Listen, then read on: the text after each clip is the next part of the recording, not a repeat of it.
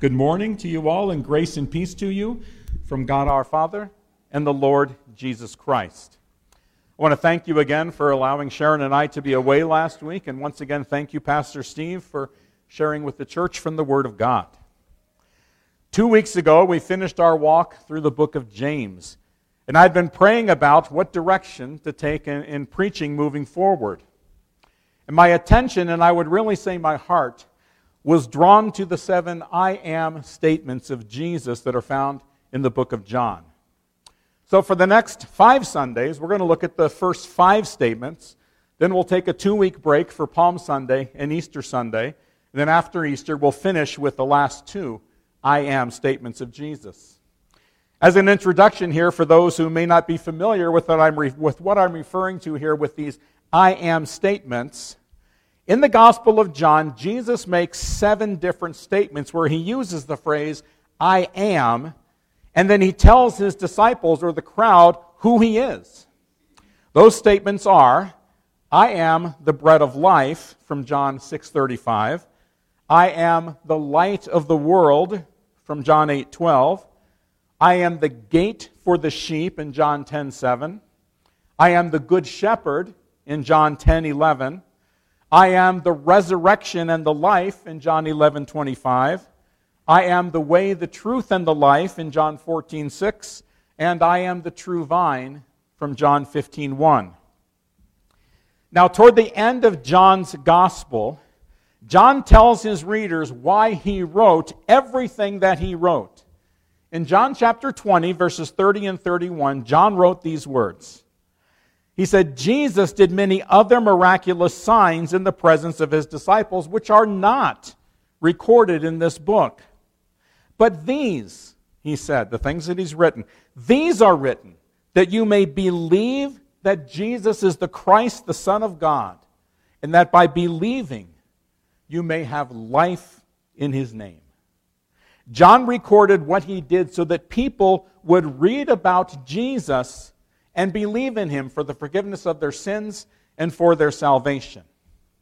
Now, when John said that Jesus is the Christ, the Son of God, that's what Jesus was actually saying himself in those seven I am statements.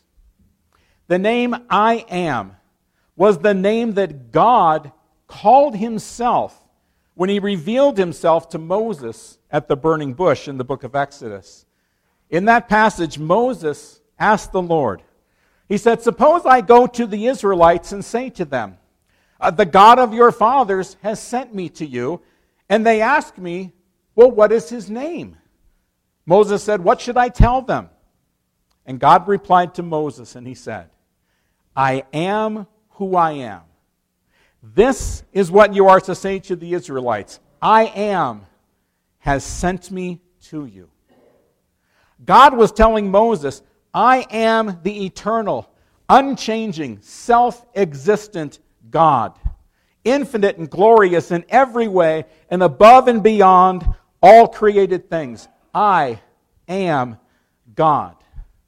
And Moses understood that.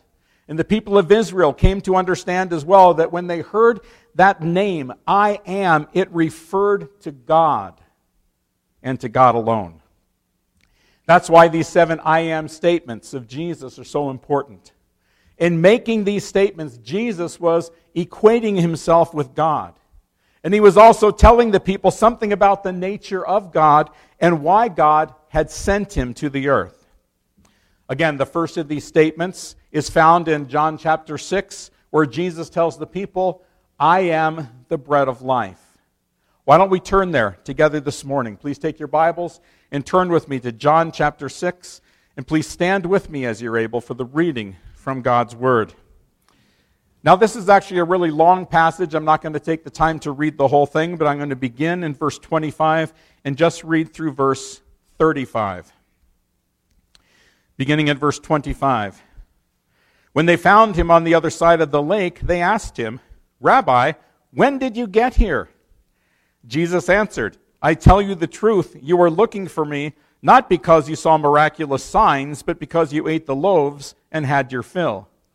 Do not work for food that spoils, but for food that endures to eternal life, which the Son of Man will give you.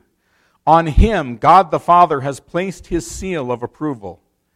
Then they asked him, What must we do to do the works God requires? Jesus answered, The work of God is this, to believe in the one he has sent. So they asked him, What miraculous sign will then will you give that we may see it and believe you? What will you do? Our forefathers ate the manna in the desert. As it is written, He gave them bread from heaven to eat. Jesus said to them, I tell you the truth. It is not Moses who has given you the bread from heaven, but it is my Father who gives you the true bread from heaven. For the bread of God is he who comes down from heaven and gives life to the world.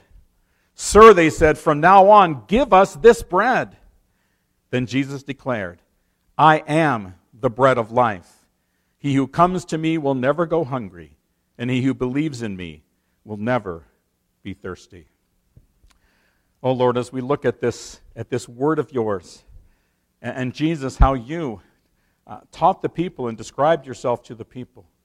Open your word to us. Holy Spirit, guide our thoughts, guide my words as always. I pray that the words of my mouth and the meditations of all of our hearts together would be pleasing and acceptable to you today. And I pray this in Jesus' name. Amen. Please be seated.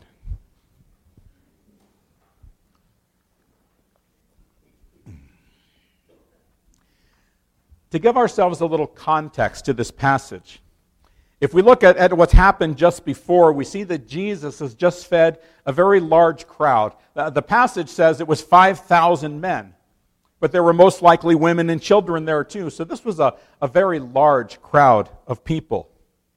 And Jesus had taken five small loaves of barley bread and two small fish, uh, the lunch of a, of a young man who would come, and Jesus gave thanks for it, broke it, and had his disciples distribute it among the people. He gave it to his disciples, and they went around and they served everybody as they sat down in groups. And we're told that everyone ate until they were full.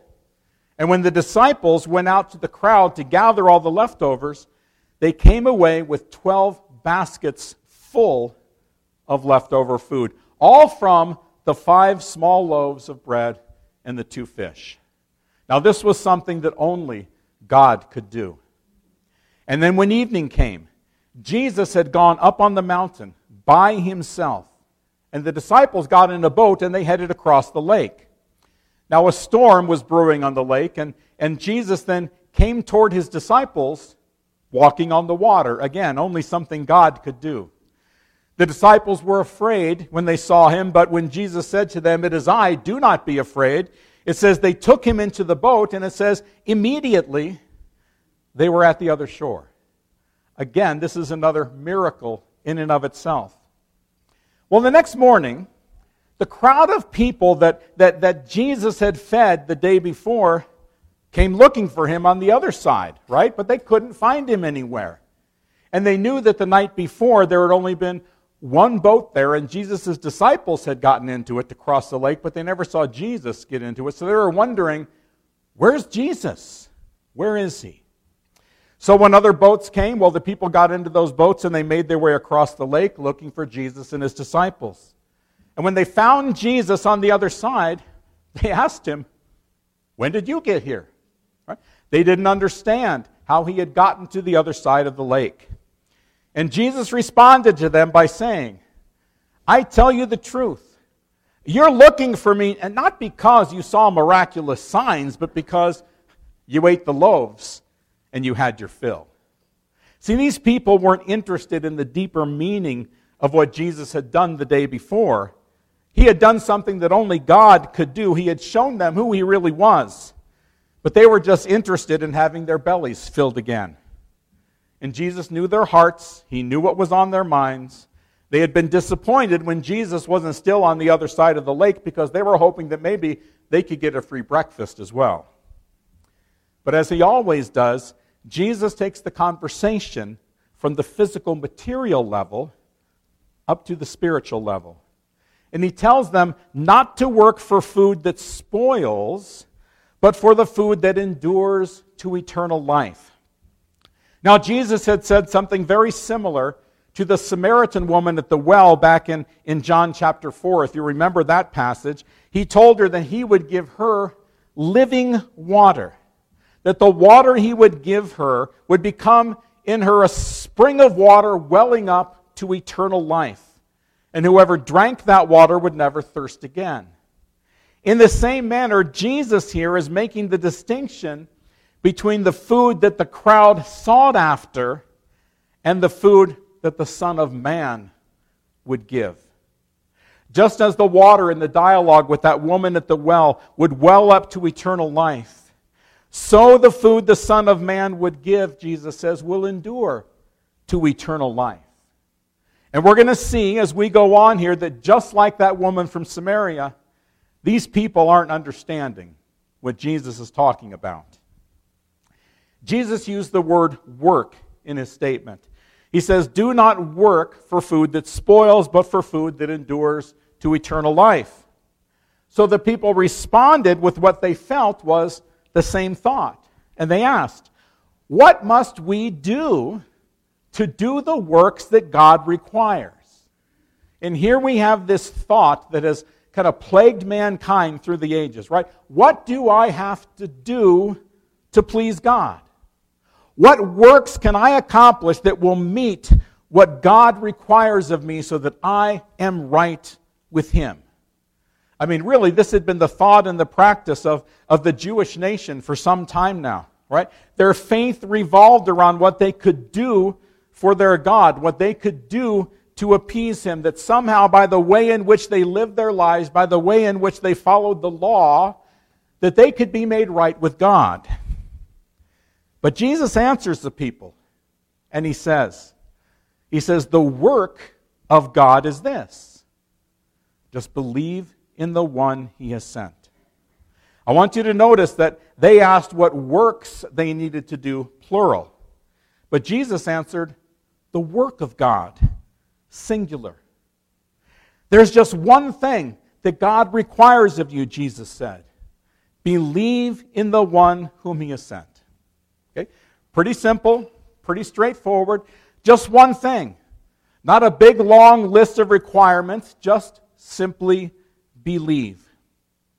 But the people, they wanted more than that, right? So they asked, Well, what miraculous sign will you then give that we may see it and believe? What will you do, Jesus? I mean, come on. Our forefathers ate manna in the desert. What are you going to do for us? It seems that they had already forgotten the miraculous thing that Jesus had done just the day before. Jesus had fed them all from a very small amount of food, and here they are looking for another sign. They're saying, Moses gave us manna for 40 years, Jesus. You've just fed us once. We want to see more. They're looking for a sign. But the fact is, Jesus had already performed many signs. In fact, the beginning of chapter 6 tells us that this same crowd of people had followed him before because they had seen the miraculous signs that he had performed on the sick. And Jesus had probably graciously healed some of these same people before filling their stomachs with food. See, but that wasn't enough for them. Moses did this for us. Jesus, what are you going to do? Jesus responds and he tells them, first of all, that it wasn't Moses who gave their forefathers the bread, but it was his father who had provided it. The same father who was now giving them the true bread from heaven. And Jesus told them that the bread of God is he who comes down from heaven and gives life to the world. And Jesus begins his statement with, I tell you the truth.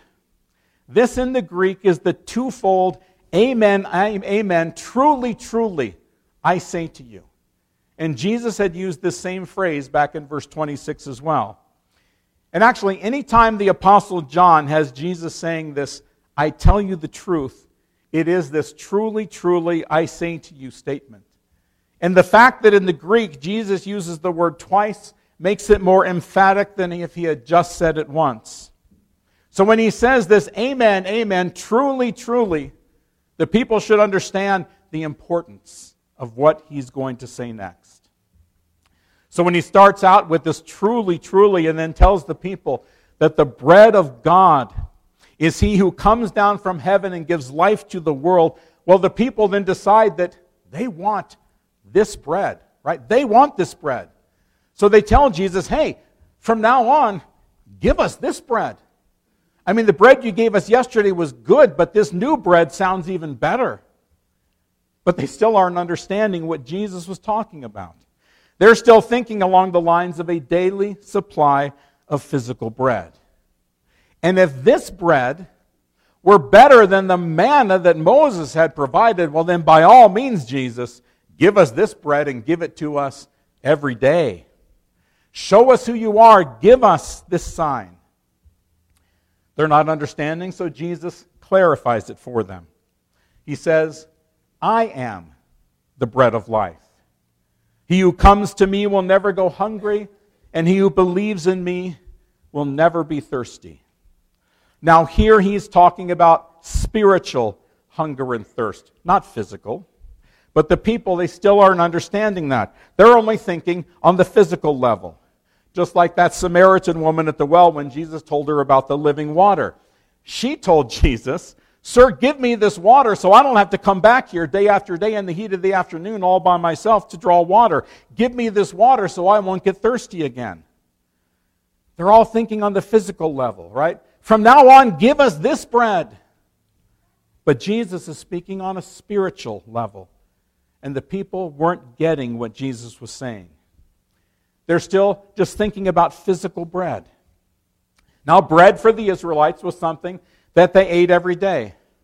It was a staple in their diet. And they ate other things as well. They ate fish and, and meat and fruits and vegetables and, and honey and nuts. But with all of these things, they ate bread. Bread is mentioned 188 times in the Old Testament and 83 times in the New Testament. And out of those combined 271 times that bread is mentioned, 45 of those refer to the unleavened bread or the bread made without yeast that had to do with the Passover meal. All the other times that we see the word bread, except in Jesus' words here, all the other times it's referring to the bread that was eaten for basic everyday meals. The term bread was sometimes used to refer to daily sustenance, right? Whatever the people needed for that day. In fact, Jesus taught his disciples to pray in the Lord's Prayer Give us this day what? Our daily bread. Was he just referring to bread in that prayer, or was maybe there a deeper meaning there? I believe that Jesus was teaching them that the Lord would provide for them what they needed for each and every day for that day, whether it was bread, meat, milk, donuts. I threw that in just to make sure you're paying attention. The term bread was used and understood to mean their daily sustenance. So when Jesus tells the people that he is the bread of life, he's telling them that he is their sustenance. He is what they need to take in to make it through each day. Now, this is a long passage, and I didn't take the time to read the whole thing. But Jesus goes on to tell them that he has come down from heaven not to do his own will, but to do the will of the one who sent him. And he had just previously said that the bread of God is he who comes down from heaven and gives life to the world. He then tells them that he is the bread of life and that he has come down from heaven. He's telling them again who he is. He's equating himself with God in telling them, telling them that he has come down from heaven. And he goes on to tell them that everyone who looks to the Son and believes in him will have eternal life. Now, this reminds me of when Jesus was speaking to Nicodemus in, John chapter 3. And he used the wilderness experience of the Israelites. If you remember that time, when, they, when the, the Lord sent poisonous snakes among them, and when they were bitten by those snakes, they had to look up to that bronze snake that had been lifted up in the wilderness to be healed. And Jesus is telling these people, just as he told Nicodemus, that all who look to the Son and believe will be saved. So, how did the crowd respond? Did they get it? Did they understand? No. Just like the Israelites wandering around in the wilderness with Moses, the people grumbled among themselves. Do we sometimes get caught up in that as well? When we don't understand or things aren't necessarily going our way, do we start to grumble too? Do you remember how James told us a few weeks ago that we shouldn't be grumbling among ourselves? Well, these Jews here are grumbling about the fact that Jesus said he has come down from heaven. Some of them apparently knew about Jesus' earthly family. So they asked, Isn't this Jesus? Uh, the son of Joseph, whose father and mother we know? How can he say, I came down from heaven? It didn't make sense to them. See, during this whole time with the crowd, the crowd had been trying to compare Jesus to Moses, right? Moses did this for us, Jesus. What are you going to do? So Jesus uses their comparison as he continues on, beginning in verse 49. He tells the people that their forefathers indeed did eat manna in the desert. Jesus says, but they died. But here he was offering them bread from heaven that they could eat and never die. The manna that was provided in the wilderness was not the true bread from heaven because all who ate of it eventually died. But Jesus told them, I am the living bread that came down from heaven. If anyone eats of this bread, he will live forever. And then he says, This bread is my flesh, which I will give for the life of the world. Now, hearing these words spoken, in the time in which it was spoken, to the crowd in which these words were spoken, if I had been in that crowd, I might have had the same response as the people there, not knowing what I know today. So they asked, How can this man give us his flesh to eat? This was a very hard word that Jesus had spoken here. And Jesus went on to tell them, I tell you the truth, again, that twofold, um, truly, truly, I say to you. He says, I tell you the truth, unless you eat the flesh of the Son of Man and drink his blood, you have no life in you. Whoever eats my flesh and drinks my blood has eternal life. My flesh is real food and my blood is real drink. Just as the Father sent me and I live because of the Father, so the one who feeds on me will live because of me. This is the bread that came down from heaven. Your forefathers ate manna and died, but he who feeds on this bread, again referring to himself, he who feeds on this bread will live forever. So, what is the meaning of Jesus' words here? What is he truly saying? Jesus, being God, obviously can't teach something that would go against his own word. And in Leviticus chapter 17, verses 10 through 14, God explicitly states that anyone who eats any blood will be cut off from the people, and God would set his face against them. So if Jesus was literally saying that the people needed to eat his flesh and drink his blood, he would have been going against his own holy word. So, what is Jesus saying here? I believe the real meaning of this passage is found in verse 51, where Jesus says, This bread is my flesh, which I will give for the life of the world. He couldn't have been speaking literally about eating his flesh and drinking his blood. So the real meaning has to be found in the fact that he would be giving his own life up, offering up his own body, his own flesh, as the sacrifice for all mankind, shedding his own blood for the forgiveness of our sins. And that by accepting this sacrifice and receiving the grace of God, accepting this sacrifice as the substitute for our own, we are identifying with him in his suffering and death on the cross because he did offer up his body for us. He did shed his blood for the forgiveness of our sins. See, this is the meaning of what Jesus is saying here the point of this passage is that Jesus is our sustenance. He is what we need to take into ourselves each and every day for our spiritual nourishment. He is the bread of life, and those who come to Him will no longer hunger and thirst. He fills that hunger and thirst that each of us has for God. That hunger and thirst for something more than this world can offer us. Apart from Him, nothing else will give us lasting satisfaction. Everything else in our lives will leave us hungering and thirsting for more. I'm reminded of the words we read together from our scripture reading this morning, where we received the invitation to come to the Lord for the things that we need. Isaiah wrote, Come, all you who are thirsty. Come to the waters. You who have no money, come, buy and eat. Come, buy wine and milk without money and without cost. Why spend money on what is not bread and your labor on what doesn't satisfy? Listen, listen to me and eat what is good, and your soul will delight in the richest affair. The invitation in Isaiah was for those who were thirsty and hungry for the things of God to come to him while he may be found, to turn to the Lord for what is needed, and he will have mercy on them. He will freely pardon them. Isaiah, even back then, was telling us that our daily sustenance comes from the Lord. This is what Jesus was saying when he said, I am the bread of life. He who comes to me will never go hungry. He who believes in me will never be thirsty. So I ask all of us, myself included, is Jesus as real to us as the bread that we eat every day? Is he as real to us spiritually as anything that, that we can taste or, or touch?